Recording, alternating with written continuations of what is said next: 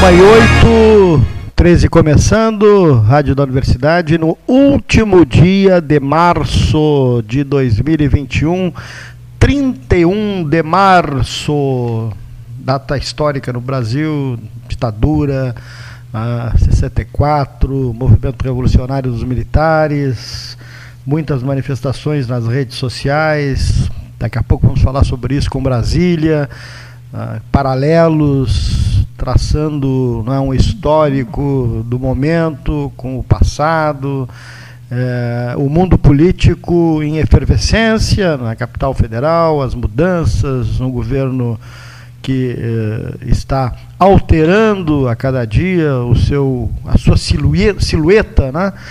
e isso tem deixado aí os movimentos sociais meio de cabelo em pé. Né? Ainda mais nessa data né, de 31 de março de 2021.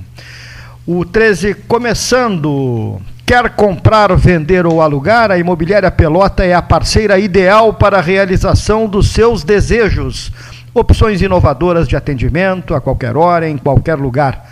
WhatsApp, visita remota, tour virtual, contrato digital e outras ferramentas seguras e práticas para você fechar negócio sem precisar sair de casa. Na Imobiliária Pelota, os sonhos não param. Acesse pelotaimóveis.com.br ou no WhatsApp 99111 7432. Trecho Leve a Vida Bem, Semana da Páscoa, Trecho Delivery, acessou, clicou, chegou e também presencial até amanhã. Uh, Quinta-feira tem feriado nessa semana de sexta, né? O telefone do Trecho é o 3284-8800. Hoje pela manhã, leilão realizado em São Paulo.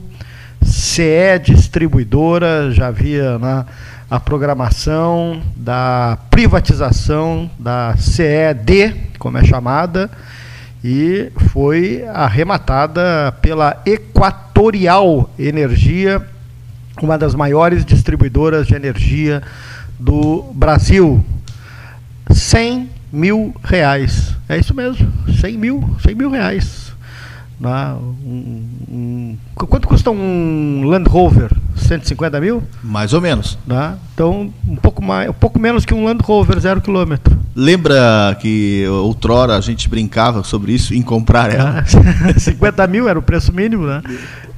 Mas só que com uma dívida de 7 bilhões de reais. 7 bi. O arrematador leva uma sacola, né, um saco nas costas com 7 bi de dívidas. O governador Eduardo Leite se manifestou sobre a, o leilão de hoje, esteve presente, né, uh, e nós vamos abrir com essa manifestação né, do governador Eduardo Leite. Esse 31 de março de 2021 é uma data histórica para o Rio Grande do Sul. Marca o encaminhamento aí do encerramento de um processo longo começou lá no primeiro ano do nosso governo, quando tivemos a aprovação na Assembleia Legislativa da alteração da Constituição, com a retirada da exigência de plebiscito para a venda da CE, depois a aprovação pela Assembleia, o início de uma modelagem que é complexa para que a gente pudesse chegar aqui e garantir a venda desta companhia de energia elétrica, distribuidora de energia, para permitir investimentos que a companhia nas mãos do Estado não consegue fazer. Então, o primeiro resultado da privatização da CE será ter a companhia nas mãos de quem tem capacidade financeira para investir o que é necessário, cumprir as metas que são exigidas pela Agência Nacional de Energia Elétrica e ainda significar para o Estado passar ao setor privado um passivo que é de mais de 3 bilhões de reais dessa companhia. Né? Então ele leva a necessidade de fazer investimentos fortes para a garantia da energia, leva também parte substancial do passivo desta companhia e o Estado parte então para a privatização da SE geradora e da transmissora, que são também fundamentais para o desenvolvimento do Estado e gerarão ainda para o governo recursos importantes para viabilizarmos investimentos em diversas áreas. É um dia histórico porque com a parceria do setor privado, nós vamos alavancar investimentos que vão ajudar na retomada do pós-pandemia, gerando melhor infraestrutura, que pelas obras propriamente ditas vão gerar empregos, mas além disso vão destravar o processo do desenvolvimento do Estado, porque sem ter energia, sem ter saneamento, sem ter estrada, o investimento das outras áreas acaba ficando represado. E viabilizando investimentos nessas áreas, a gente vai estar né, abrindo caminho para tantos outros investimentos, tantos outros empregos e renda no nosso Estado. É o Rio Grande do Sul, do século XXI, em parceria com o setor privado, abrindo caminho para o futuro. Manifestação do governador Eduardo Leite, agora no final da manhã, sobre este leilão em São Paulo que acabou na, uh, com a privatização da, da CE Distribuidora. Vamos a Brasília. Carlos Eduardo Beresdorf, jornalista. Boa tarde, meu amigo. Tudo em calma, quem é que manda, professor? Tudo bem? Tudo bom? Com calma em termos. De, é, dentro do, do, Esse é o Proforma, né? O tudo bem e tudo calmo é, o, pro, é, o, é o Proforma. Não tem nada bem e nada calmo, né? Não, não, não. O negócio está. Olha, quarta-feira de cinza. É, é verdade. O Cleito está te ouvindo e está terminando um contato, né? mas está conosco também aqui no 13. Satisfação de te ouvir. Né? E Brasília, o clima, não o clima sol, ventos, chuva, mas o clima político, Berê. Olha, o negócio é o seguinte, o jogo aberto fica entre nós e, e o povo que nos escuta. Né? Eu tenho visto, ouvido e lido do que posso, embora não saia, né? tenho, tenho que telefonar, tenho que receber telefonemas, ah, tenho amigos assim que tem desde o, o dono do, do, que, que vende alface até amigos ah, ah, da Lourdes meus, uns estão no Nepal, outros estão em Tel Aviv, tem gente em Paris, tem outros aqui embaixo no Uruguai. Quer dizer, reina a confusão no reino da Dinamarca. Porque, olha, eu assumo que digo, não tem nada de, de fazer imagens simpáticas, né? há um desgoverno total. Esses últimos acontecimentos aqui, a partir de ontem, mostram uma coisa que para mim é fundamental. Uh, o país está sem comando. Sem comando, que eu digo é o seguinte, quer dizer, não há planificação uh, tu não sabe exatamente o que fazer, aonde, como. Uh, o Congresso, que poderia fazer alguma coisa também, com essa atuação uh, majoritária do dito centrão, o que, que eles estão fazendo? Eles votaram um, leis, tomaram decisões para aumentar o, o saldo no bolso deles então vão quebrar o país. Quer dizer, quem entende de economia, e não é a minha área, por isso que eu não vou me escrever muito para não muita bobagem, mas o negócio é o seguinte, quer dizer, não há como aprovar um orçamento votado lá. Num país como o nosso, que faz uh, um censo no IBGE a cada 10 anos, para saber quem somos, como é que estamos, onde vivemos, de que vivemos, uh, o que, que podemos fazer para melhorar. Não. O orçamento, vamos dizer que era de 10, ficou em menos um. Para quê? Para poder suprir, financiar uh, custos de emendas de promessas uh, municipais, estaduais, que, que privilegiam deputados, senadores, para garantir o que? Votos para eleições. Lógico, eu respeito quem se candidata, quem se elege tem voto, mas isso não pode dividir o custo dessa campanha com quem paga imposto ou quem não tem recursos para sobreviver. Isso eu entendo.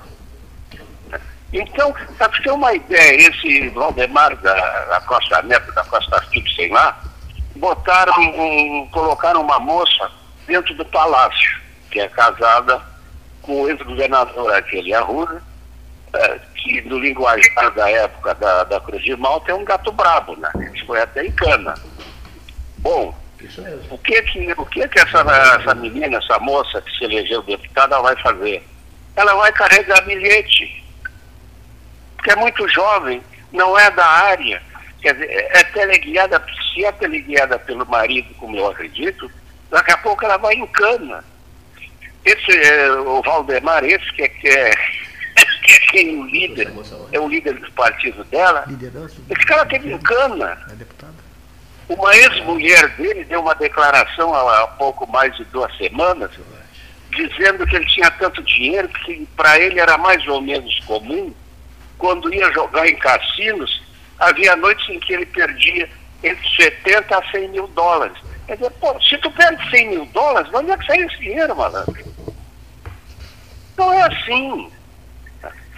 Os militares, tá, no caso, o Pujol, o Pujol segue. Um filho, um filho de Dom Pedrito. Sim. Então, quer dizer, o, esse, esse, esse oficial, o que, que ele fez? Ele seguiu todas as regras é, da, corporação, da corporação que ele fazia parte. O Bermudes, esse também da aeronáutica, a mesma coisa. O da Marinha, aquele que é o mais velho, esses aí são profissionais. Quer dizer, não há pecado em optar por uma vida dentro das Forças Armadas. O problema, isso não é só nas Forças Armadas, mas é, é distorção que há quando exacerbam ou usam do poder que têm para coisas não legítimas. Isso aí é a mesma coisa do que o roubo de quem exerce cargo público e leva dinheiro para casa. Ocorre que eles são mais rígidos, eles não são uh, unânimes entre eles. A regra a ser seguida. Sim. Agora, tem um problema, que isso eu te digo tranquilamente, sem exaltação, uh, porque eu, do jeito que eu enxergo, o problema está dentro do palácio. O Bolsonaro, o que é, que é o Bolsonaro? Tia, eu estou aqui desde 1975. Cheguei aqui, fui para a manchete, num domingo, na segunda-feira me jogaram dentro do, do, do Congresso para cobrir Câmara. Tudo bem. Eu nunca, na minha vida de profissional, procurei ou ouvi alguma coisa do Bolsonaro. E ele tem o quê? Sete mandatos, malandro. 28 anos lá dentro. Se tu me perguntar alguma coisa, acabo, o que, o deputado disse? Não sei. O que, é que ele falou? Não sei. Houve um período bem mais tarde que ele começou a elogiava o Ustra, uh, queria que tinha que matar, mas assim não, não ecoava, entendeu?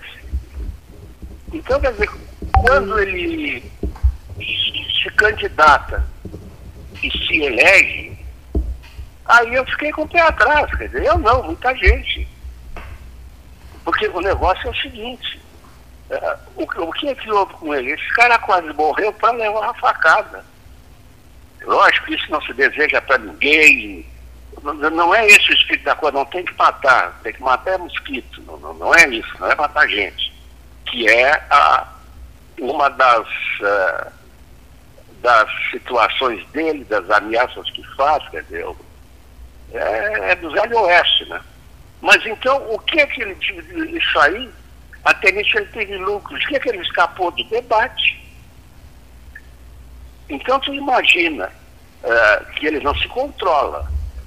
Ele diz o que vem na cabeça, quer dizer. E o que sai lá de dentro não é exatamente alguma coisa do Gandhi, né? Então, ele foi eleito? Foi. Houve tramóia? Não, mas ele disse que houve porque não ele deveria ter ganho na primeira, no primeiro turno. Não é assim. Tá pouco. Ele aqui uh, uh, teve uma solenidade aqui para negócio, manter ou não, comércio fechado, o lockdown não faz, ele acha que isso tem que ser resolvido. Isso não é com ele, isso é com os prefeitos e os governadores. O governo federal não tem nada a ver com isso. Como não tem? Ou isso aqui é um país ou não é. O que nós vamos fazer uma revolução de 35 ou vamos invadir o Uruguai? Pô, qual é? Então, eu acho, tá? Uh, quer dizer, eu estou velho, mas não estou não tô caduco. Dizer, é uma situação difícil. O Brasil não é um paísinho qualquer. O bombardeio dos estrangeiros está vindo forte. Tá? Ainda há pouco eu estava lendo aqui matéria da, da Deutsche Welle, 40 deputados da Europa estão pressionando, o, o, mandaram carta para o parlamento brasileiro para que tenham mais cuidado com a Amazônia e que protejam uh, as populações né? e cuidado com a devastação, porque isso afeta o mundo inteiro. Entendeu? Isso aqui não, não é. Isso aqui não é uma ilha. Isso aqui é um pedaço muito grande do mundo. Então as coisas que ocorrem aqui, eu nunca fui desses assim, defensores do clima, de fazer protestos, não. Mas é uma questão de sobrevivência que incomoda os outros países pelas coisas que o Brasil tem, até e muito também pelo espaço não, geográfico. Não né? então a gente não era bater na banana que está, meu compadre.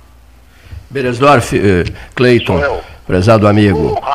É o motor. Diga, motor. É o motor. Depois dessa dança de cadeiras ocorrida ontem, né? Ontem, anteontem. Hum. Anteontem, ocorrida anteontem. É, as pessoas não estão, digamos assim, parando para avaliar e bem, com equilíbrio, com serenidade, a questão Ministério da Saúde. Tu que estás em Brasília, com essa visão toda que tens da política brasileira, é, esse novo ministro da Saúde, Queiroga, né?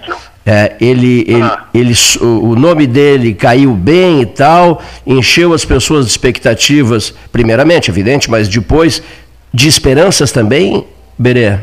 O, o nome do ministro da Saúde é Jair Bolsonaro. Hum. Quanto a isso, não te ilude.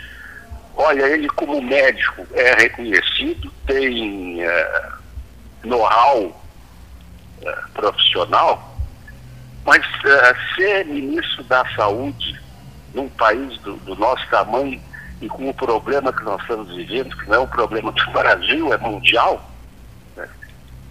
ele é muito calmo para o meu gosto, entendeu? Ele não, Fiquei com essa ele não pode assumir um ministério da, da situação atual e dizer que se tu lavar as mãos e botar máscara, está tudo bem. É evidente que tem que ser assim. Mas e o vacilo com as vacinas que se deu? O Brasil não, não pode, quer dizer, houve, houve momentos, inclusive, de desmerecer ou tentar acreditar com cientistas brasileiros, quer dizer, mas o que é isso? É gente que trabalha até sem recurso, mas tem gente com reconhecimento internacional. É, é o que eu sempre digo, até estou vendo que eu estou falando demais. Motor, isso aqui não é um país só de bugre, cara. Aqui tem cientista trabalhando em universidades dos Estados Unidos, na Europa, em países da América do Sul. Tem gente que participa de cargos de comando e orientação em pesquisas de grande fundamento. Isso vai tanto de mandar satélite para Marte, como cuidar, sei lá, de tosse, ou seja lá o que for. Aproveitando. Então, aproveitando essa possível ida para Marte, olha aqui, o Gastalho, o e eu recebemos lá há bom tempo já a visita de um astronauta brasileiro. Né? E durante a entrevista, te confesso com toda a sinceridade do mundo, eu já fiz uma visita ao Centro de, de Pesquisas Espaciais de São José dos Campos, o INPE, Instituto Nacional de Pesquisas Espaciais, quando se lutou muito na gestão Rui Barbedo Antunes e conseguimos trazer 5 milhões de dólares para a implantação do radar meteorológico, lá no Visconde da Graça. Bom, então conheci toda a estrutura do INPE, fiquei impressionadíssimo e tal. Bom, é, mas o que, que eu quero dizer? Durante a entrevista feita com o astronauta brasileiro, eu saí com, as, com a pior impressão possível. Né? E depois eu fiquei, te confesso, em estado de choque quando o nome dele foi cogitado para ministro de Estado.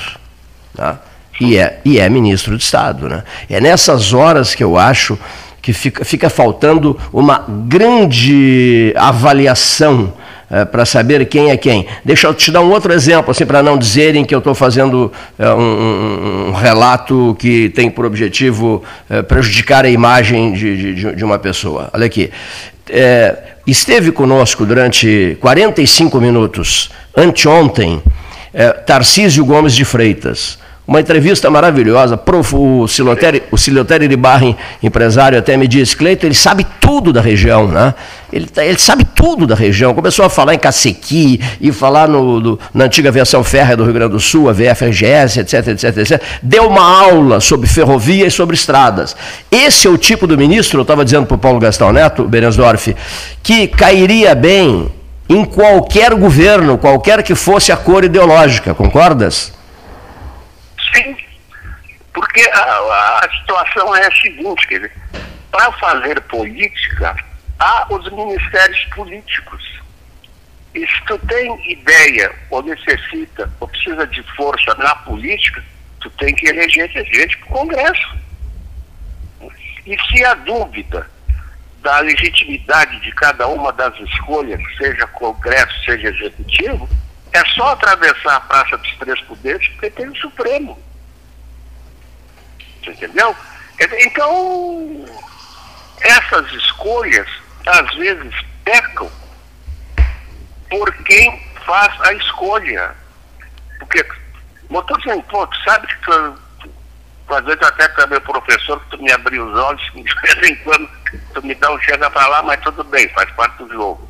O negócio é o seguinte, a gente que pega um determinado tipo de orientação e não vê qual é a real uh, posição, ou desejo, ou intenção de quem te dá a informação.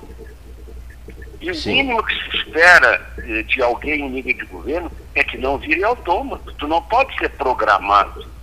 E na tua área, tu tem que saber.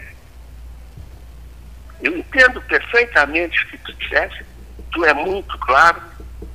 Aliás, eh, desde que eu te conheço, acho que não existia nem a Bavária, mas, mas tu já era isso aí, quer dizer, então, eh, isso aí não é desconfiança, isso é vontade de saber. Perfeito. Isso você não soube fazer. Vontade de saber, isso mesmo. Claro. Berensdorf. Mas a gente vive, diga. Aqui, aproveitando assim, saindo um pouco dos ministros, depois eu tenho outra pergunta que já vou, já vou deixar uh, verbalizada, radiofonizada aqui. É, a, a, crise referente às vacinas e a crise de governo, né? Uh, com essa troca de ministros, etc, etc. Uh, você tem uma ideia de um prazo para acabar isso?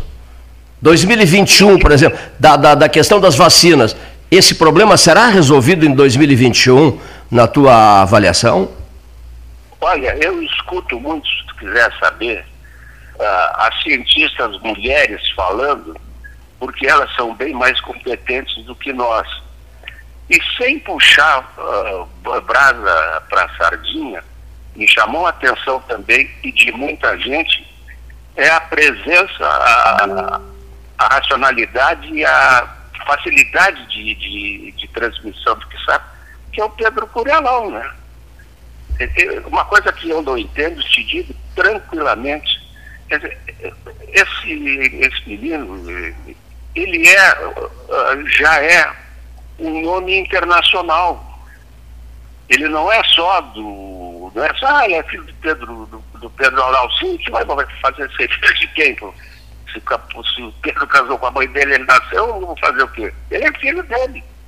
Agora, uma outra coisa também que agora vocês falaram aí no governador, eu nunca ouvi, uh, tranquilamente, assim, já que microfone um tempo também comigo, nada, nenhuma manifestação, nenhum apoio, posso estar dizendo uma besteira enorme, do governo do Estado. Não 20 junho, não sei se é falta de informação. Olha, eu escuto a R1, eu escuto a Guaíma não tanto, às vezes a a Zero Hora, a, as rádios da, da, da CBN, eles estão com uma rede uh, brasileira muito boa. Então a, a, gente tem, tem mais um cara que é da Terra, tá? Que tem o reconhecimento internacional, quer dizer, o, é o bendito fruto entre as mulheres, que só vê mulher falando, e elas têm razão. São, são perfeitas, são dedicadas, uh, dizem com clareza, entendeu? Tem umas que dão conselho, assim que eu tenho a impressão que ela está passando a mão na minha cabeça, dizer, cara, ali, eu vou te dar um remédio. Tá? E agora, na terra dele, eu não vejo nada. Lógico, não tem que ser, né, para botar uma estátua dele, não é isso. Sei também e vi, ouvi também que ele tem uma, uma opção política. Isso para mim não é crime. Eu tinha amigos monarquistas, acho que deputados monarquistas, como Cunha Bueno, não ficasse nada, mas e daí? Queria pendurar a foto do Pedro II na sala dele, pendura, pendura, o prego não é meu. Agora, tu entendeu? Então, é, eu acho que não é uma bandeira. Mas, pô, esse cara, será que ele não tem. Ele é chamado pelo governo do Estado para fazer alguma coisa daquilo que ele sabe? Não sei. Você sabia que outros que não foram chamados, eh, digamos assim, também eh, na, na esfera nacional, até prefiro dizer na esfera nacional, mas que são celebrados internacionalmente e que, para estranheza geral no município de Pelotas e arredores, gostasse do arredores, e arredores, olha aqui, ó, vultos integram a seleta lista dos 100 cientistas mais importantes do mundo. César, César Gomes Victora, uma celebridade. Fernando Barros, outra celebridade. O doutor Fernando Luiz, o doutor Fernando Luiz Barros tem dado repetidas entrevistas especiais ao 13 horas, inclusive nas 12 horas científicas que promovemos, 12 horas de microfone, é, dias 22. 22 e 25 de setembro de 2020. Mas, a, a, digamos assim, eu, eu fiquei estarrecido e continuo estarrecido, meu querido Berê, é, porque as duas maiores figuras da ciência da Universidade Federal de Pelotas, César Gomes Vítora e Fernando Barros, o Fernando fala, o doutor Vítora não fala. Em nenhum momento, nem nas 12 horas científicas, nem em nenhum outro momento quis falar. Eu até me surpreendi com isso, porque o 13 prestou a ele todas as homenagens possíveis e imagináveis, indo transmitir eventos em homenagem a ele feitos no país. Por que é que o doutor Vitor não fala? Essa pergunta, essa pergunta fica 24 horas na minha cabeça. Mas por que, que o César Vitor não fala? Por que, que ele não fala? Os dois maiores cientistas de Pelotas, Carlos Eduardo Berensdorf, o, Fernando Barros, que é meu amigo pessoal, amigo pessoal do Paulo Gastão Neto, ele topou falar. Agora, então, essa dúvida eu levarei para a eternidade, senhor Beré. Olha, tu vê uma coisa, eu conheci o Fernando Barros em Portugal. Num, teve o casamento de uma filha da sobrinha, que ele, por sinal, é, sabe essas amizades assim de. O cara é de uma simplicidade atroz. Entendeu? Ele é um. No, no tratamento, ele é um, um, ser humano agradável, ele conversa bem, conversa de tudo. Inclusive, ainda dei uma gozada dele uma vez, fazendo uma foto eu gente, parece que está em Londres, que é um dos poucos caras que ainda sabe usar blazer e gravata. Né? E é, é, ele é, ele é simples, entendeu? Se ele não chega com aquele ar com a empáfia, olha, eu aqui, não. E é, eu não sabia, eu sabia que ele era bom, mas não tinha esse destaque. E dito por ti agora e outros que eu já estava vendo, quer dizer, ele é de fato alguém que tem condições técnicas de, de ensinamento, de conhecimento, de experiência, de estudo, que é reconhecido. E, isso aí, mais uma vez, é. tem razão. E toda a carreira dos Cara, dois. Tudo isso tá chama, e, e, toda a carreira dos dois, César Gomes Vitor e Fernando Barros, ah. foi voltada para isso. Né? Aqui, ó, lá no, no, centro, no centro de, de Pesquisas em Saúde, professor Amilcar Goeneixe Gigante. Olha aqui, Berensdorf, Berensdorf, uma outra coisa que eu não queria deixar escapar e às vezes a, a, a cabeça da gente falha. Olha aqui, ó, o, o, volume de informações, uma vez eu ouvi o Nelson Sirotsky dizer isso numa palestra no Dunas, o, o, aquilo que a gente consegue reter de informações, né? Você é bombardeado por informações, páginas online, televisão, TV isso, TV aquilo, TV aquilo outro, jornais, jornais internacionais que eu leio muito na madrugada. É, é, a gente tem que, tem que fazer uma seleção. Agora mesmo eu tenho tanta, teria tantas perguntas e, e, e, a, e a pergunta escapa tantas são as informações que a gente tem, concordas? É, mentalizadas, e o dia passa numa velocidade assustadora. A altura, a altura, a altura, a altura daquela frase, né? É, é, o tempo passa e o homem não se dá conta, né? É, famosa. Ah. O que eu acho também é o seguinte: gente como tu, eu e o Paulo agora e muitos outros, a gente entrou num sufoco mas continua com, com o horário de fechamento, cara. Perfeito. né? É isso mesmo. É, a, a, a, a, sobrevivência nossa foi sempre em função de prazo. E uma, uma, um negócio que me, que me irrita muito até hoje é aquele negócio de chegar na redação, no estudo da rádio, aí chega o teu chefe e tem quem aqui? Quem tem quem? Eu, eu lembro Mas do... É que tem quem, é. né? Eu lembro do nosso estimado. Eu lembro do nosso estimado Clair, né, é o jornal de sexta-feira, Clair Lobo Rochefort. Na, outro dia eu conversava sobre isso com Hélio Freitag, do Diário da Manhã. O jornal de sexta-feira, o sujeito amanhece e, vai, e, e sai da redação para tomar o café da manhã numa padaria. No sábado de manhã. Né? De tanto que. Porque é o jornal de, de, de sábado e de domingo, né? Tempos. Tempos outros. É. Olha aqui, uma outra pergunta. Olha aqui, ó. Diga. O senador Cajuru e o jornalista Coppola é, não estão sendo ousados demais, Berê? Então, quer dizer, o, o, o Cajuru tem a tranquila hum.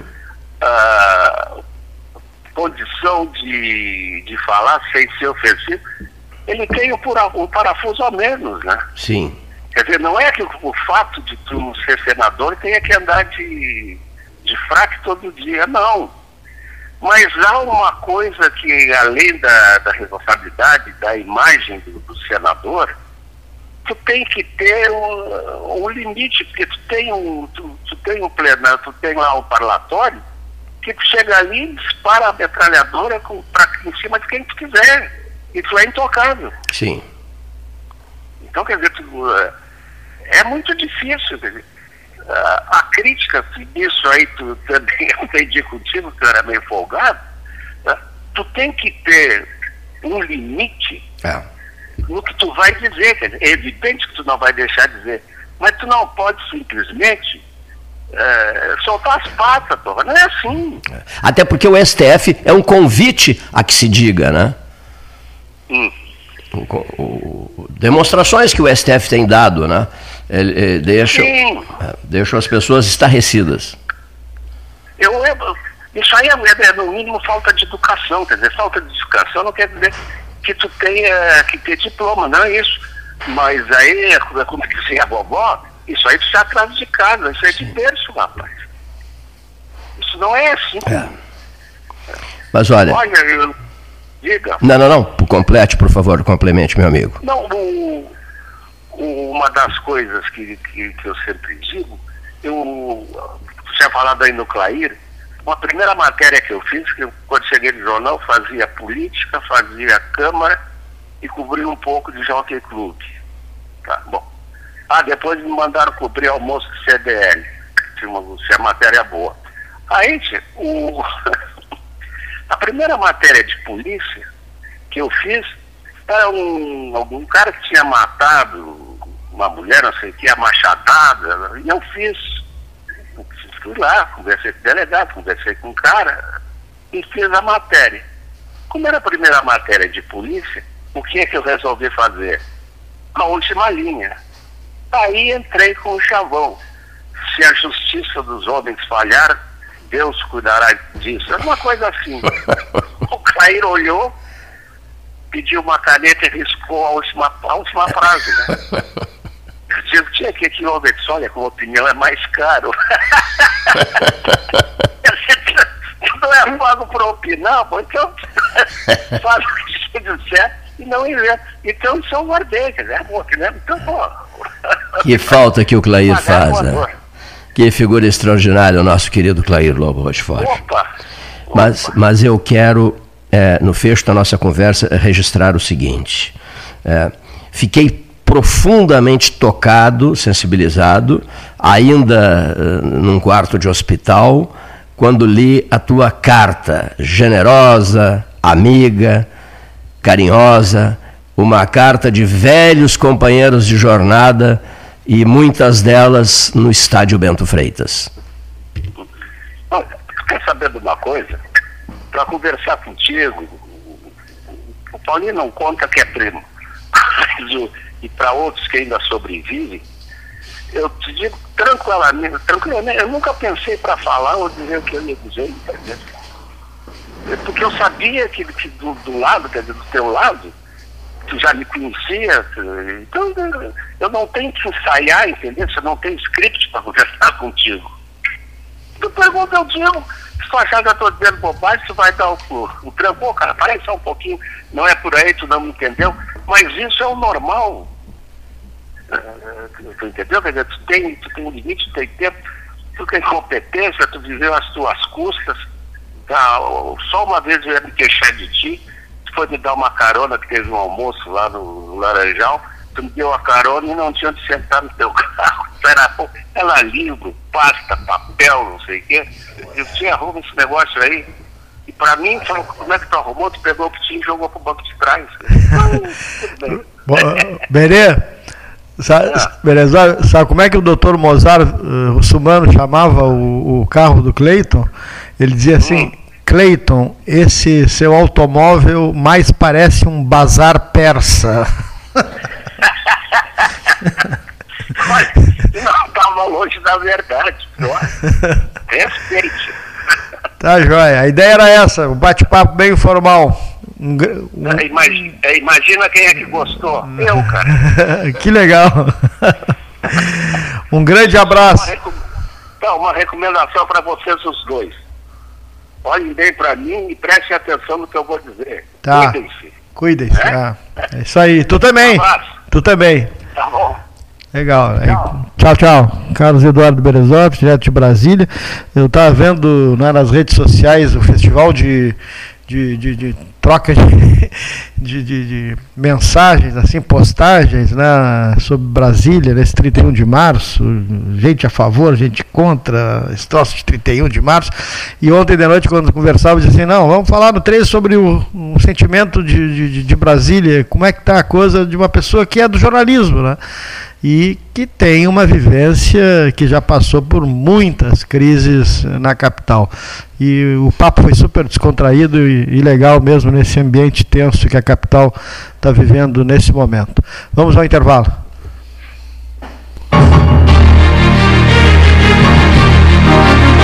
Associação Comercial de Pelotas é um dos órgãos mais antigos do país, sempre em defesa da classe empresarial, com uma história marcada pela transparência e pelo compromisso com seus associados. Faça parte do nosso quadro de sócios. A ACP está localizada no edifício Palácio do Comércio, Rua 7 de Setembro 274, telefone 3028 1541, com o ramal 200.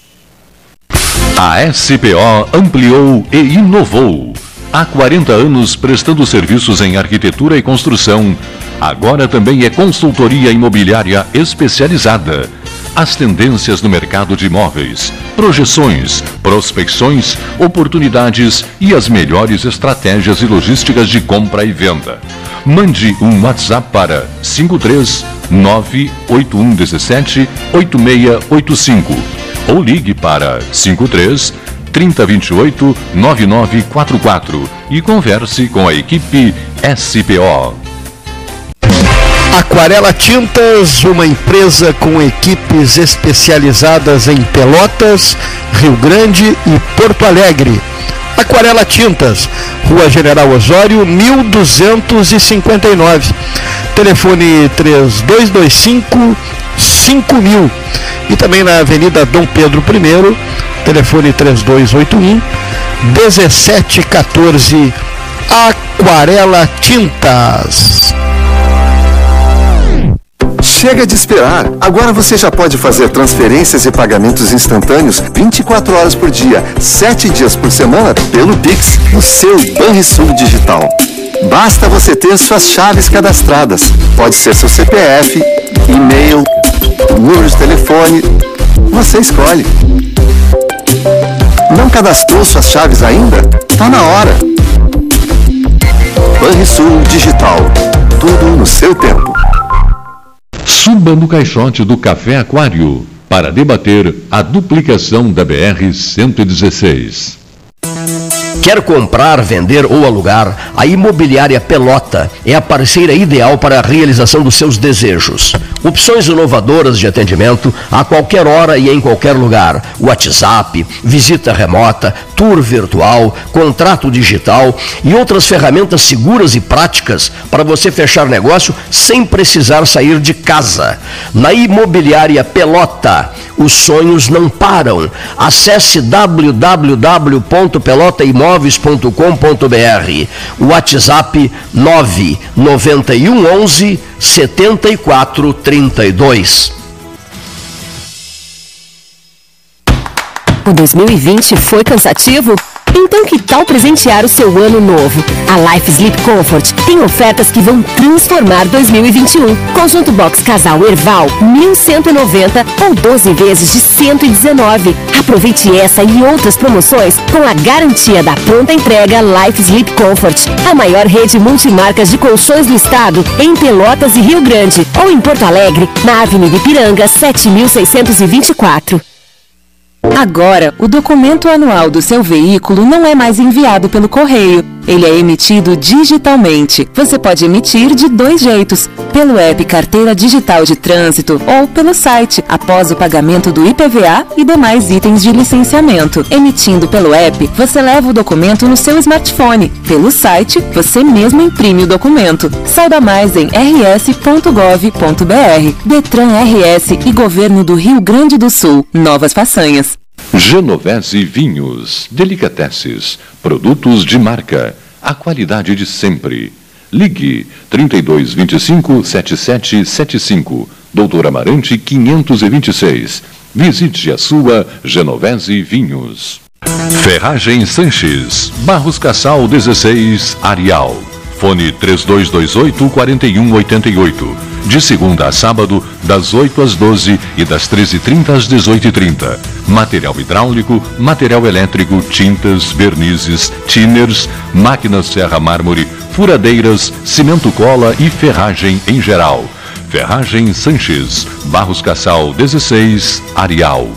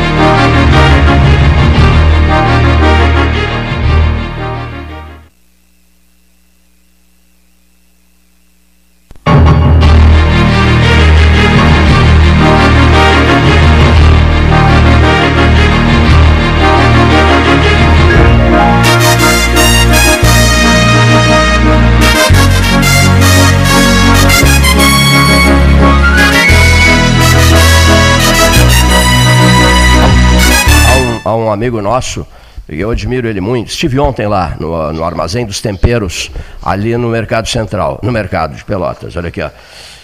Essa loja, essa casa, a cidade tem que conhecer essa casa, né? Tem que conhecer essa casa, porque o que ele tem de temperos ali, você sai dali com o seu problema resolvido. O Paulo Gastão Neto, que eu quero muito que o Paulo converse com ele, porque o Paulo é um chefe de cozinha. E o, e o Marcelo Santos é o dono do armazém dos temperos. Semana Santa, etc e tal, vamos temperar um peixe, essa coisa, né? Quantos produtos você tem aí? Boa tarde, Marcelo. Boa tarde, meu amigo Cleiton Rocha. Boa tarde, pessoal do Pelotas 13 Horas. Que satisfação estar participando aqui com vocês, meu amigo. Cortou. Houve uma queda aqui. Vamos, vamos tentar re retomar, né? Vamos tentar retomar. Com Brasília, som maravilhoso, perfeito, sem problema, sem nada, né? e tivemos uma, uma pequena queda aqui na fala do, do Marcelo Santos, do Armazém dos Temperos. Alô, houve um corte, Marcelo, libera o telefone que nós vamos ter que nós vamos, vamos ligar de novo. Né? Uh, eu desliguei sem querer, eu desliguei sem querer, viu só? Viu? Ah, ele acha que está falando ainda. Meu. Alô, Marcelo Santos, desative o seu celular, que a falha foi minha. Erramos e pedimos, e pedimos desculpa. Eu, não, a falha foi minha. Sem querer eu desliguei. A falha, a falha foi minha. Olha aqui, ó. Eu, eu, eu, havia, eu havia perguntado assim num primeiríssimo momento. Com a, a, linha de produtos do Armazém dos Temperos, quantos, quantos temperos? Ah. Hoje, Sim. se a gente for contabilizar só a parte de temperos, hoje a gente já passa de 150 variedades só de temperos. Isso em temperos um mix, juntando nossos produtos é, é, de castanhas, oleaginosas, o querido açúcar de coco do amigo aí, já passamos de 350 produtos aqui na loja, só da nossa linha de granel. Que maravilha. Olha aqui, ó. Então, eu, eu quero 50 gramas, 100 gramas, 150 gramas. Eu sou cliente do açúcar de coco. Fala um pouquinho sobre esse açúcar de coco. Ele é da, ele é da folha do coco, não é? Então, o açúcar de coco ele é extraído da seiva da flor do coqueiro. O mesmo coqueiro que se extrai o óleo de coco, eles usam a seiva dele para fazer o açúcar de coco, que é um açúcar com baixíssimo índice glicêmico. Para a pessoa que tem alguma restrição de açúcar ou que já é diabética e precisa colocar um pouquinho de açúcar na sua vida, o nosso açúcar de coco ele tem um índice glicêmico só para explicar para o pessoal rapidinho o que, que é o índice glicêmico, é a velocidade com que esse açúcar é absorvido no teu organismo. Então, quanto mais baixo, menor o risco dele dar um pico de glicose para quem é quem é diabético, essas coisas assim. O açúcar de coco, o índice glicêmico é 35, enquanto um açúcar normal vai até 90 miligramas. Olha só, hein? Então ele tem menos de um terço, dependendo do tipo de açúcar. Ele é é superior ao demerara, superior ao açúcar mascavo, é uma maravilha. Isso mesmo, ele bate, ele bate bem o mascavo. Ah. E, e, ele é, é um dos açúcares menos processados que se existe na, na cadeia produtiva. O processamento dele é mínimo, não tem é, refinamento, é. É, branqueadores, aquela função toda. Eu falei para os meus amigos do Café Aquário, né? ali, ali, o açúcar é o mascavo, né? além de adoçantes outras, mas eu sugeri o açúcar de coco tem que estar junto à, à xícara do cafezinho do Aquários. Né? Eu estou sempre ali, sou amigo de todos ali. Ramiro Rodrigues é um amigo de uma vida inteira. Já fiz a sugestão. O Leonir Bade faz a seguinte pergunta: 100 gramas de açúcar de coco, quanto custa? 100 gramas de açúcar de coco hoje estão custando na média de 4 reais custo dele, se tu for comparar com o custo do Sim. açúcar convencional, ainda tem uma. Um, é um pouco mais elevado, mas o benefício dele é equivalente também. Então ele gira em torno de 40 reais o quilo. 40 reais o quilo, mas também dura uma eternidade um quilo de. Dura, dura. Olha aqui. E, Fala, Marcelo, me desculpa te interromper. E, e, a proporção dele, porque às vezes o pessoal pensa assim, ah, mas eu vou ter que usar um monte desse açúcar para adoçar a mesma, uh, mesmo que o açúcar branco. Não, a proporção é. dele é um por um. É, é impressionante. É. é Usa-se um mínimo de açúcar de coco. Um mínimo, um mínimo, o que é que você mais vende aí, Marcelo Santos? Vamos ver aqui. Falando em temperos, nessa época o, é os temperos para peixe, né? Que hoje a gente indica muito para o pessoal é, o lemon pepper, que é um temperinho que vem com limão, vem a pimenta, já vem o sal, vem a, o açafrão, já vem prontinho para temperar o peixe, o camarão e tem uma novidade que é o fit peixe, para quem é hipertenso. Hoje em dia, muita Mar... gente não pode consumir sal. Marcelo, eu, eu, vou, eu vou sair do microfone aqui, vou passar para o Paulo Gastão Neto. Ele é chefe de cozinha e eu não sei fazer nada numa cozinha, Marcelo. Tudo bom, Marcelo? Opa, tudo bem? Tudo é bem. Tá? Não, eu ia, dizer, eu ia dizer justamente sobre a questão do sal, né? Que muita gente eh, acaba suprimindo o sal do, do, do cardápio da, do, da, da, da, da receita, e eu sou um que há muito tempo já não uso sal e a gente vai buscando outros, uh, outras alternativas. Né? Eu gosto muito da pimenta preta, aquela em bolinha, moída na hora. Você compra e tem um moedor e ela dando um pouquinho mais do, do, do, do colocado na receita, ela supre muito bem a questão do sal. Exatamente, deixa eu te interromper e fazer um adendo. A pimenta preta, aqui na nossa loja, a gente tem aquele sistema antigo, não sei se vocês vão lembrar do mercado antigo. Claro, do moedor? A pimenta moída na hora. A gente faz aquela mesma pimenta moída na hora aqui, para quem quiser já levar prontinha, pode comprar ela que a gente moe na hora, não tem custo nenhum. E tem os temperinhos para peixe totalmente sem sal, como, como o senhor estava falando ele vem uma mistura de, de, de folhagens que são pensadas especificamente para não tirar o sabor do peixe. Sim, sim. Tira o senhor, por favor. Ah, desculpa, é, é, é outra coisa. Lemon pepper, é, eu, eu, tenho usado também e é, realmente ela está tá fazendo sucesso. É, o lemon pepper, o único contra dele é só a questão do sal, mas não é uma quantidade muito grande de sal que se coloca. E o legal dele é que ele já vem com o toque de limão que limão e peixe tem que estar junto, né? Sim. Então, já vem o limão, vem a cebola, vem a cúrcuma, já dá aquela corzinha também. Se o pessoal quiser fazer uma, um camarão, pode colocar uma páprica picante. Tem é. toda essa diversidade. É, o tempero do peixe, do camarão, dissesse bem, ele tem que cuidar muito para não tirar o sabor do, do, da carne, né? Exatamente, a mesma coisa no churrasco. Se tu colocar um tempero completo muito forte, tu acaba apagando o sabor da carne. E assim o peixe mais ainda, por ser um, um sabor mais sutil, né? Ele acaba se apagando muito fácil, né? É, na carne eu já, já discordo um pouco, eu prefiro usar só o sal, em, em, que pese tem muitos churrasqueiros aí por influência das TVs a cabo, esses programas né, norte-americanos estão começando a usar o barbecue, estão usando né, uma série de, de temperos que desvirtuam um pouco do, da cultura nossa, que é carne e sal, né? Exatamente, eu sou da opinião, eu sou dessa mesma opinião. Para mim é carne e sal grosso de preferência ainda. Ah, ah. Então aqui na loja a gente tem opções também, que é o, o dry rub, que é um tempero específico para carne de porco, que é aquele tempero que o pessoal faz naquelas churrasqueiras fechadas, que fica aquela casquinha crocante. Mas aí é, é questão de gosto. Eu ainda sou do, do sal grosso também. E o, e... o Cleito pergunta aqui o salmão de forno, que temperos tu sugere?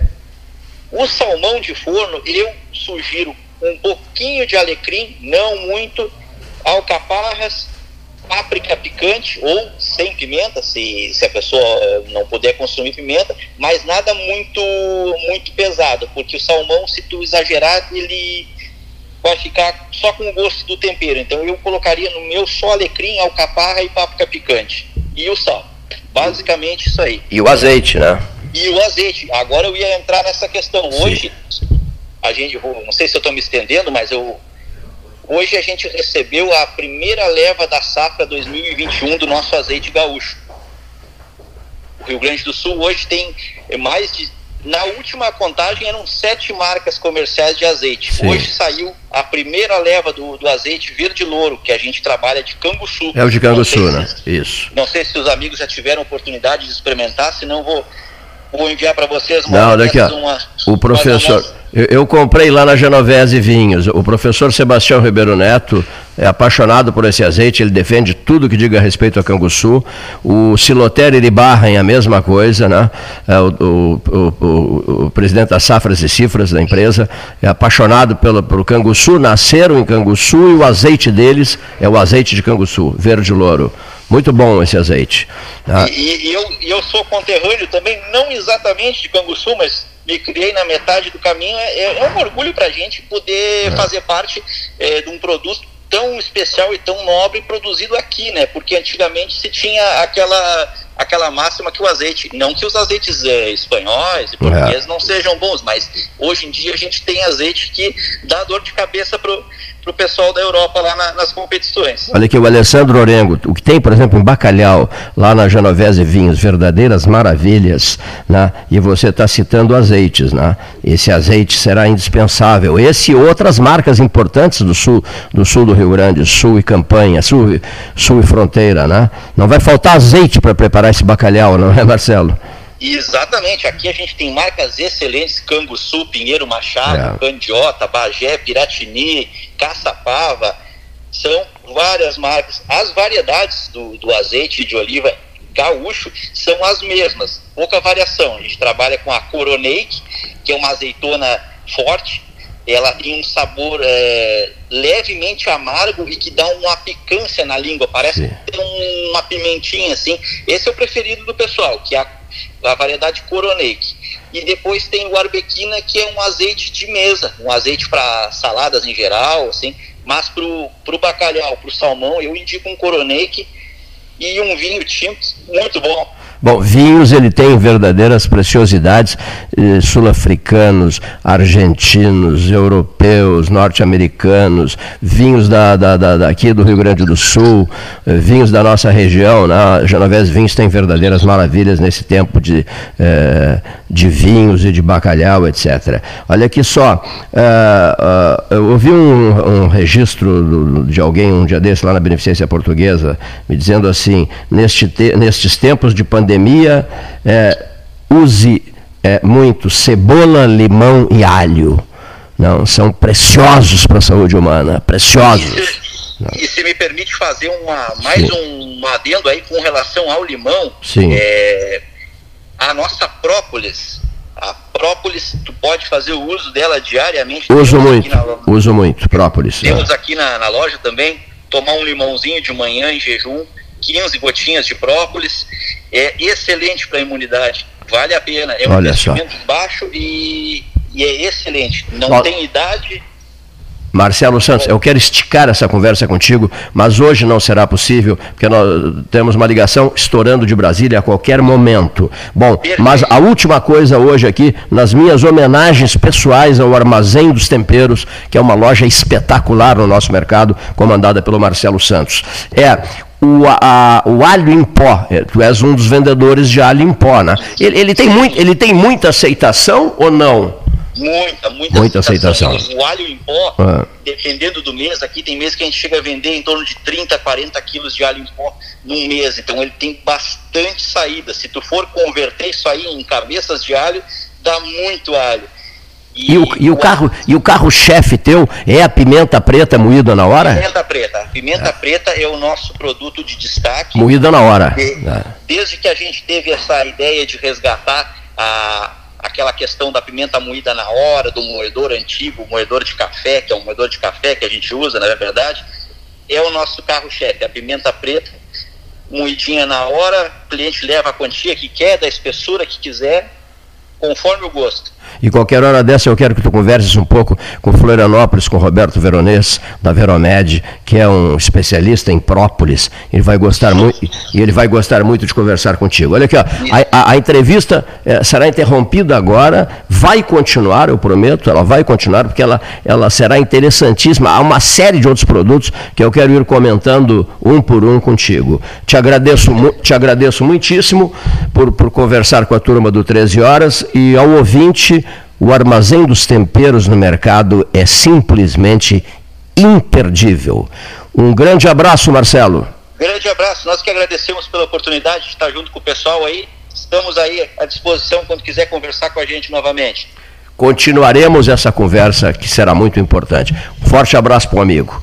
Marcelo, Grande abraço, tchau, tchau. Marcelo Santos, eh, do Armazém dos Temperos. Bom, a linha já está liberada para Brasília, se Brasília desejar, se Brasília quiser, se Brasília. Eh, enfim. Eh, estiverem condições de repassar informações. Todas as atenções estão voltadas para Brasília. Por quê? Porque vive-se um momento de turbulência, né? uma brusca troca de vários ministros de Estado, uma pandemia que deixa qualquer pessoa nervosa, angustiada. As duas. O Berê nem chegou a responder aquela pergunta que eu fiz, não é, Leonir Bade? É, a primeira pergunta foi. É, quando você tem uma ideia de prazo, assim, quando é que vai passar? Né? Primeiro, o, problema é vacina. Quando teremos a questão da vacinação no país resolvida? A segunda pergunta é: até quando vamos precisar conviver com essa pandemia? Né? E a outra pergunta é: a turbulência política vai passar? Quanto tempo vai durar essa turbulência política? Né? São perguntas, acabaram não sendo respondidas, eram tantas as perguntas feitas. O camarada mandou uma mensagem aqui que eu achei bem interessante. Quantos reitores a UFPEL tem hoje? Um, dois, três, quatro, cinco. É comandada por um grupo, é um grupo que comanda. Por isso que a reitora praticamente não aparece. Se não me engano, ela concedeu uma entrevista para o José Ricardo Castro, foi só, né? mais nada, desde que assumiu a reitoria. Que interessante isso, né? Que interessante isso, né? Quantos reitores? Claro que se cria essa confusão na cabeça das pessoas. Né? Primeiro era dois reitores, a UFPEL teria dois reitores. O ineditismo de dois reitores ao longo de 51 anos. Né? Na única vez teria, na, pela primeira vez teria dois reitores, o que era uma coisa delirante, simplesmente delirante. Né? Passou, aí não se fala mais nos dois reitores. Por isso a pergunta que veio: tem um, tem dois, tem três, tem quatro, tem cinco. Quantos a comandam? É um conselho que a comanda? É uma pergunta, né? Porque sempre teve um reitor, né? em seus 51 anos de vida, sempre teve um reitor que era eleito, né? etc, etc, ou era nomeado, caso de José Emílio, etc. Ou então não era, não era acatado o Gastão Coelho Pureza Duarte foi o primeiro colocado e ganhou bem. Foi o primeiro colocado, não, não, não levou. Mas nem por isso o FIPEL passou a ter dois reitores no tempo do professor Gastão Coelho, por exemplo, figura extraordinária, diga-se de passagem, meu estimado amigo, um filho de Canguçu. Ganhou a eleição e não levou. E nem por isso o FIPEL passou a ter dois reitores, ou meia dúzia de reitores. Acho, achei interessantíssima a pergunta, porque eu não consegui ainda é, digerir essa, esse anúncio feito à época delirantemente. Né? Vamos para dois. Não, não. Vamos para o presidente não nomeou quem a gente queria, vamos, vamos, teremos dois. Ora, quem teve habilidade extraordinária para conduzir esse processo foi o comando da FURG. Sabe por quê? Os eleitos na FURG são homens de esquerda. Os eleitos na FURG transitaram bem pelos gabinetes de Brasília, não compraram guerra. E, ao natural, sem barulho, sem estardalhaço, sem vitrine, sem coisíssima nenhuma, a FURG teve o seu reitor indicado pelo presidente da República. E não era um homem de direita, não era, lá sei eu, não era um técnico, só um técnico, apenas um técnico, não.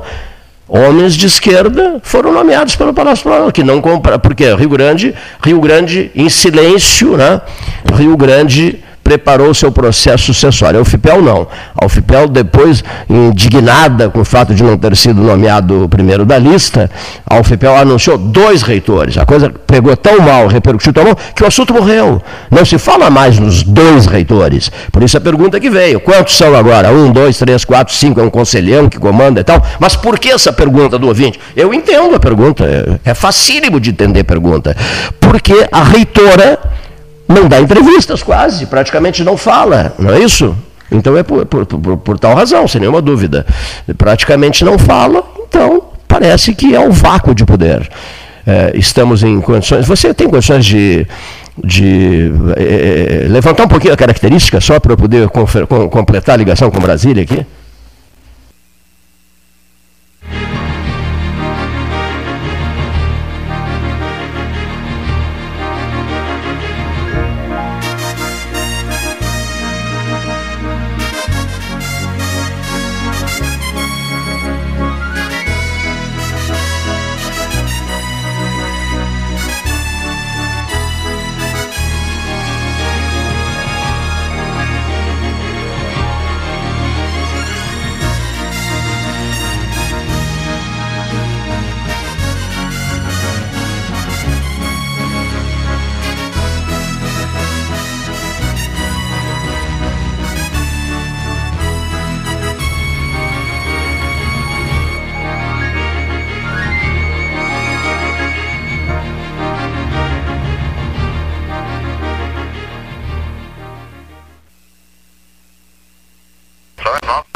Alegria te ouvir, prezado deputado. Tudo bem, deputado Ubiratã Sanderson, na ponta da linha, direto de Brasília. Estou é, dentro do plenário da Câmara, aqui, nós, estamos votando. Vocês estão votando, não? Uh, estamos votando e nós, como nós tínhamos agendado, eu estou aqui pela liderança do governo e nós daqui tenho toda a satisfação e, e muito prazer em falar com, com vocês aí do 13 Horas, meu dileto amigo Peyton Rocha. Muito obrigado, viu? A casa é tua aqui e a gente tem tido oportunidade de grandes conversas. Inclusive, te agradeço pelos teus empenhos pessoais no sentido de facilitar ações do 13 Horas é, aí em Brasília. Deputado, hoje até não vou abusar muito porque vocês estão votando.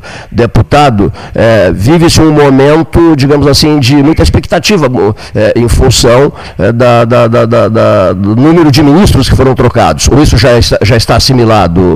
Deputado Sanderson?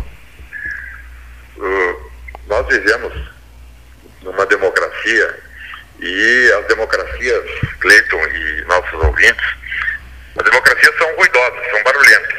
Né? Os regimes totalitários são silenciosos.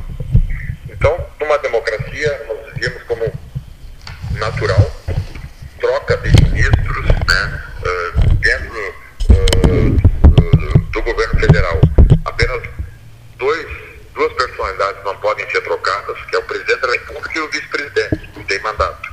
Todos os demais né, podem ser trocados, né, uh, e isso tem que ser uh, visto como algo natural da dinâmica uh, humana e até mesmo da dinâmica da política. Né? Sim. Então, aqui em Brasília,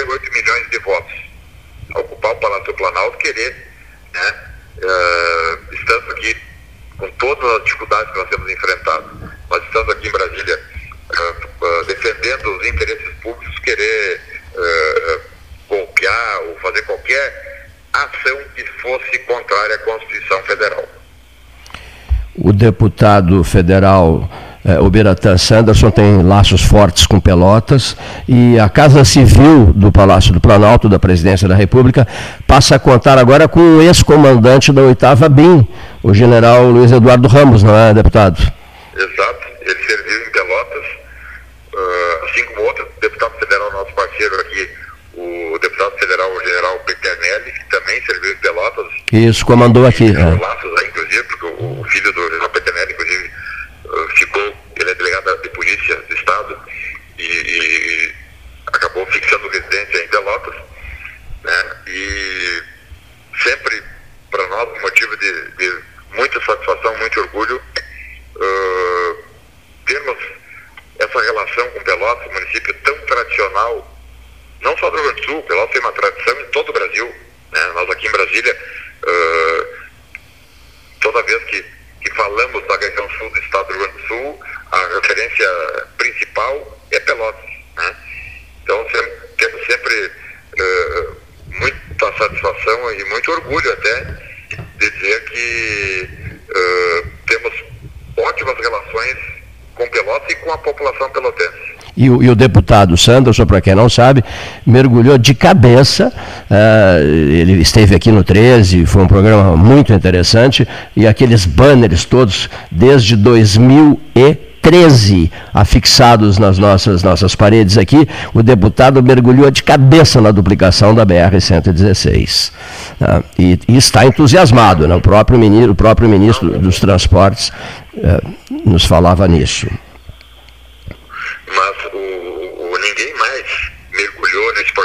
que uma pessoa chamada Cleiton Rocha. Né? O, o Cleiton, isso aí é, é algo uh, que nos chama atenção e que sempre nos chamou atenção, o seu empenho num projeto uh, de interesse público, um projeto que atinge e que alcança uh, todo o sul do Rio Grande do Sul, com reflexos na segurança viária, mas sobretudo com reflexos na economia porque essa duplicação, além de trazer segurança uh, àqueles que utilizam a rodovia, ele prestigia também o fluxo, a rapidez do fluxo, otimiza e, e diminui custos, inclusive, para o transporte de mercadorias. Então, o Cleiton, eu sempre tive uh, muita admiração pelo trabalho que você faz aí na comunidade pelotense e talvez esse projeto da duplicação tenha sim uh, a digital ou as digitais suas, porque não fosse o 13 horas todos os dias falando, cobrando, muito provavelmente esse projeto ainda estaria uh, em fase inicial. E hoje, graças a Deus, estamos em fase de conclusão já e tivemos uma conversa de 45 minutos há dois dias com o ministro Tarcísio Gomes de Freitas, uma conversa alentadora, muito, muito positiva, já estabelecendo datas, da, uh, o, o, ano 2022, né? e, e, e, e destacando minúcias de, de, de detalhes né, tudo que precisa ser feito ainda.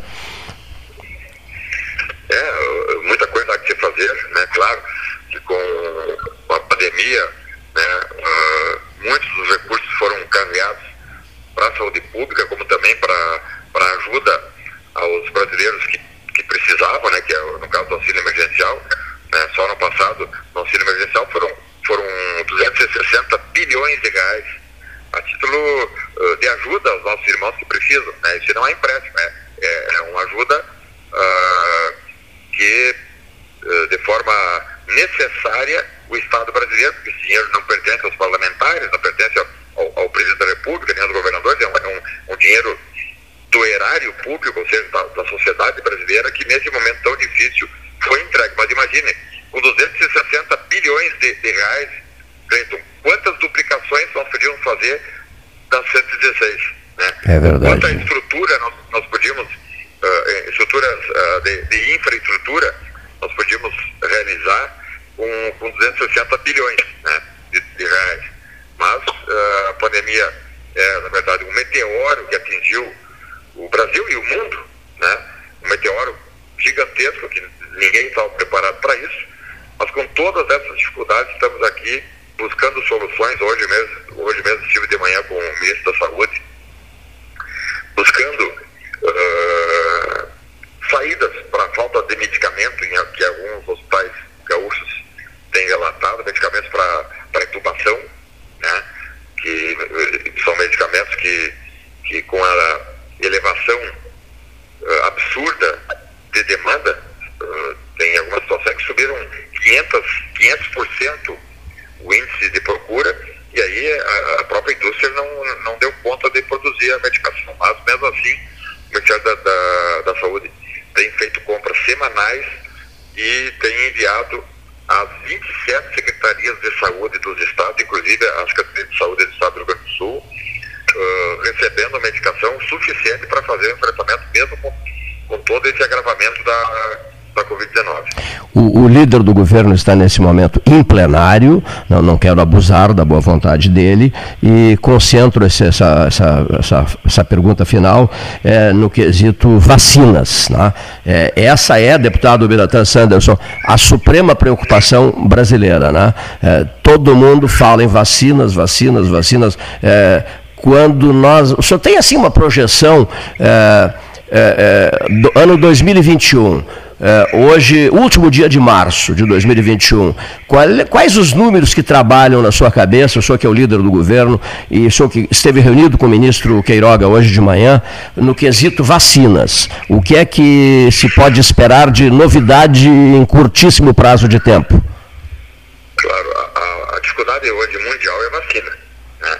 Que nós temos apenas cinco países do mundo afora que produzem vacina. A própria Índia, que é uma grande produtora, né, que, que, industrializa, que tem a sua própria vacina, a Índia tem 1 bilhão e 300 milhões de habitantes e lá na Índia apenas 300 milhões, para eles isso é 30% apenas, tendo uma, uma indústria uh, fabricando vacina, vejam, a Índia está com dificuldade, os Estados Unidos está com dificuldade, né? a própria China tem dificuldade. Então, aqui no Brasil, a dificuldade é ainda maior, porque nós não temos a nossa própria vacina, né? e agora a, a Fiocruz, que é um instituto ligado ao Ministério da Saúde, é um instituto público federal, sediado no Rio de Janeiro. A Fiocruz promete já para a partir da primeira semana de abril 6 milhões de vacinas por semana, vacina fabricada no Brasil, e, e esse é o fato novo, positivo. 6 milhões que em um mês nós teríamos aí uh, 24 milhões de vacinas, fabricadas só pela Fiocruz. O Instituto Butantan também promete vacina produzida aqui no Brasil em São Paulo. Né? Então, com essa produção nacional é que nós teremos um, um, algo positivo, né? um, um alento para a sociedade brasileira, né? porque em seis meses nós teríamos aí mais de 100 milhões de, de pessoas vacinadas, com duas doses, inclusive. Com incluídas as duas então, doses, né? Deputado. As duas doses. Então, então, a ideia é, no início do segundo semestre, nós temos já.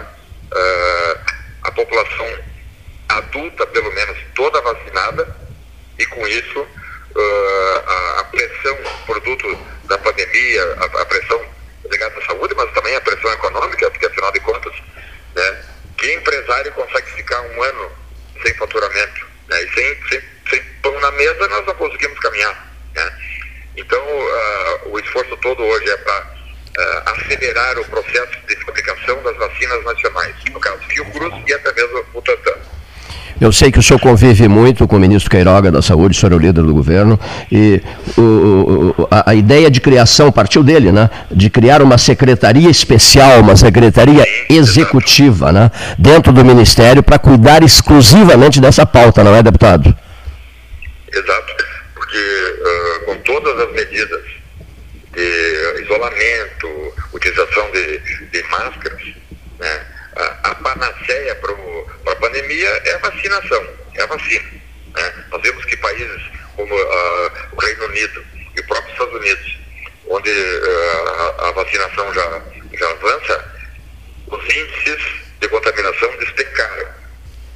Então, somente com a vacinação nós teremos uh, chances de vencer essa desgraça porque com uma pandemia com um potencial de matar milhares de pessoas do mundo afora, com toda a tecnologia que uh, uh, os países da Europa e próprios Estados Unidos possuem, com toda essa tecnologia, com a ciência avançada. Né? Mesmo assim, milhares de pessoas morrendo é porque o vírus é muito potente, né? muito forte, e os esforços nossos aqui são no sentido de que o maior número possível de brasileiros sejam vacinados no menor prazo possível. E aqui, quero, se me permitir, Cleiton Alves, fazer uma crítica, uma crítica construtiva, porque isso serve para nós uh, uh, uh, trilharmos marchas daqui para frente. É porque passado é passado, mas isso serve para nós não errarmos de novo. Nos últimos 30 anos, apesar do Ministério da Educação, o Ministério da Ciência e Tecnologia ter melhorado seus orçamentos, nós não produzimos nada em termos de ciência e tecnologia nós não temos um, um laboratório em condições de produzir uma vacina. Né? O, a Fiocruz, nesse último ano, teve que fazer todo um esforço de investimento do governo federal para poder produzir essa vacina. E aí fica a pergunta: nos últimos 30 anos, o, que nós aqui no Brasil fizemos para prestigiar uh, a ciência e a tecnologia no Brasil. Né? Houve a chamada diáspora dos nossos cientistas. Né? Nós temos cientistas aí mundo afora, deve ter até, muito provavelmente deve ter uh, cientistas de Pelotas, na Inglaterra, nos Estados Unidos, na Europa, até na Ásia, porque não foram prestigiados aqui no Brasil nos últimos 25, 30 anos. Né? E, e ciência e tecnologia, tu não produz de um ano para o outro. Isso aí é uma geração. E na hora da emergência, né? Na hora da emergência nós não temos. A Índia tem, vejam que dos BRICS, Brasil, Rússia, China e Índia. Apenas o Brasil não tem a vacina. Né? Não tem vacina ainda por quê? Porque não se investiu em ciência e tecnologia nos últimos anos. Aí muitos querem botar toda a culpa no presidente Bolsonaro, só que o, o, o presidente Bolsonaro está aqui há um ano. Porque um ano de pandemia, um ano para trabalhar, né? E, e os demais governos, o que fizeram? Que não prestigiaram a ciência e tecnologia, que não buscaram uh, proteger os cérebros, cérebros brasileiros, evitando que, com que milhares de cientistas brasileiros fossem para fora, fossem para a Europa, fossem para os Estados Unidos. Nós temos brasileiros trabalhando uh, nos, Estados Unidos, chefiando equipes de, de, produção de vacinas. E aqui nós não temos. Né? Então fica aí também uh, uh, essa, esse ensinamento. Um ponto de interrogação, né? O, e um ponto de, o que que houve? O que que houve, né? Vamos agora ah. buscar o próprio ministro da Ciência e Tecnologia, ele chama de astronauta, que é o, que é o Marcos Pontes, tem buscado uh, incentivar e colocar dinheiro, porque talvez esse seja o fundamental, colocar dinheiro em projetos idôneos para que os cientistas brasileiros tenham incentivo para ficar no Brasil e daqui talvez em 5, 30 anos nós não tenhamos que de novo, num, numa outra emergência, temos que depender de países estrangeiros, né? E se nós vemos que a própria Índia, que, que, produz a sua vacina, não está conseguindo vacinar a sua própria população, como é que eles vão, nós, nós vamos exigir desses países que, que forneçam vacinas em profusão se, se nem a população deles está sendo vacinada uh, a contento? Então, o senhor deixou, ah, o senhor deixou uma pergunta, uma pergunta e tanto, né? Inclusive para abrir um bom debate em cima disso, né? Por que, que em 30 anos houve esse silêncio brasileiro em relação à ciência, né? Fica, fica essa pergunta. E, e, e nós voltaremos e nós voltaremos a conversar porque é, é, o líder do governo, está em plenário e vocês estão votando, né, deputado Biratã Sanderson? Estamos dentro do plenário, né, desde, desde a manhã, já desde as, são duas e meia, estamos aqui desde as 10 da manhã no plenário, né, agora o deputado federal Kim Kataguiri, Kim Kataguiri, que é de São Paulo, fazendo uma manifestação, e, e votamos ontem, até saliento, Cleiton, importante, ontem à noite votamos um projeto de autoria da deputada federal que é médica, uh, Soraya Manato, Espírito Santo, mas eu fui o relator e apresentei o substitutivo, que foi aprovado por unanimidade aqui na plenária da Câmara, priorizando toda a fabricação de oxigênio para os hospitais públicos e privados do Brasil. O projeto agora vai para o Senado, esperamos que o Senado também, em tempo uh, uh, menor possível, aprove, porque apenas 20% dos oxigênios, ou do oxigênio brasileiro, vai para os hospitais.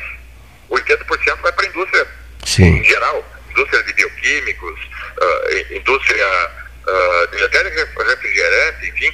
E a ideia nossa é, nesse momento tão difícil, né, uh, priorizarmos o abastecimento de hospitais públicos e privados com o oxigênio produzido pela indústria nacional. O projeto foi aprovado ontem aqui na Câmara e tive a oportunidade e a satisfação de ser o relator apresentando inclusive o substitutivo, ou seja, que, é, é, que dá o novo texto ao, ao, projeto.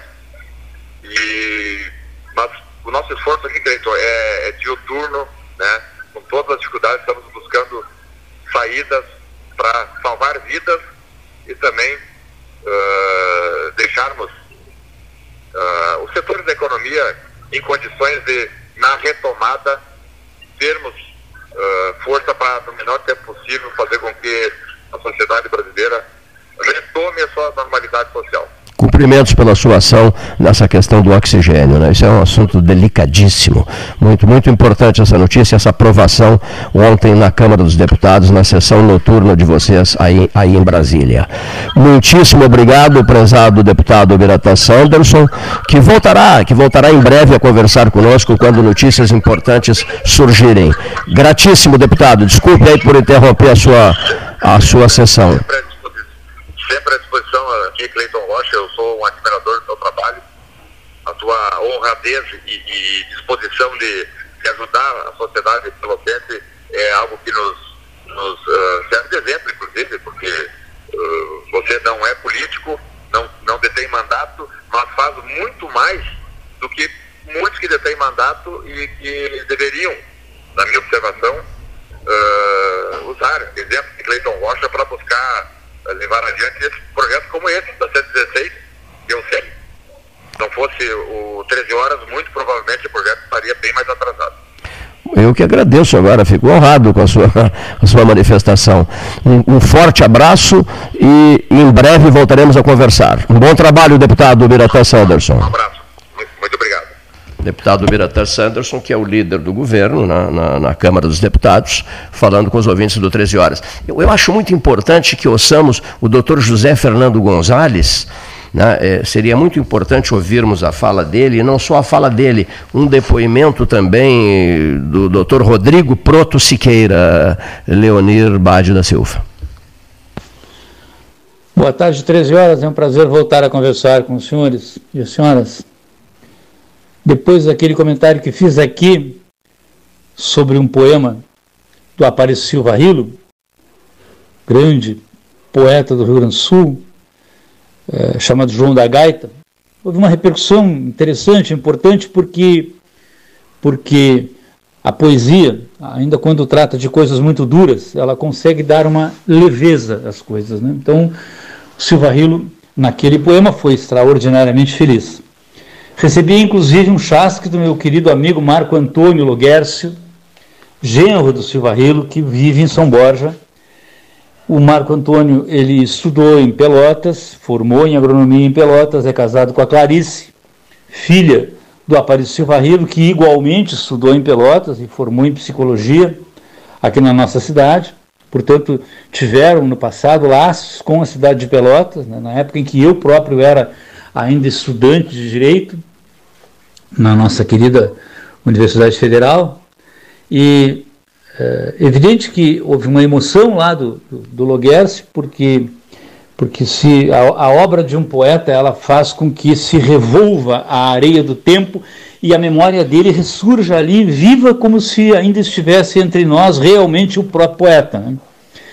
E nesse poema, Romance do João da Gaita, voltando ao, ao poema, né? lá no final, o, o, o, o autor falando, descrevendo João da Gaita, define uh, as emoções e os sentimentos daquele, daquele gaiteiro humilde do interior, e diz ele que João da Gaita morreu um dia e morreu sem ter realizado o seu sonho, que é a impossível miragem dos puros de coração, ver a querência irmanada sem que faltasse nenhum num grande baile comum à sombra de uma ramada no túmulo do Aparício Silva Rilo, no cemitério de São Borja, famoso cemitério de São Borja, foi eh, mandado gravar na, na, lápide esse epitáfio, esse final, porque foi um pedido do Silva Rilo, ainda em vida, sempre disse que gostaria que esse fosse, o seu epitáfio fosse gravado no seu túmulo. Morreu sem ter realizado o seu sonho, que é a impossível miragem dos puros de coração, ver a querência irmanada sem que lhe falte nenhum num grande baile comum, à sombra de uma ramada. Pois, transmudando esse outro ponto da poesia de Silva Rilo para os dias que vivemos nós, brasileiros, temos que convir que muitos de nós, muitos de nós têm entre seus sonhos, e todos nós temos os nossos sonhos, é claro, o ser humano é uma máquina de sonhar. Todos nós temos entre os nossos sonhos um sonho em especial e certamente um sonho que habita nos brasileiros hoje, ainda que inconscientemente, é esse: o de ver a querência irmanada sem que lhe falte nenhum num grande baile comum à sombra de uma ramada.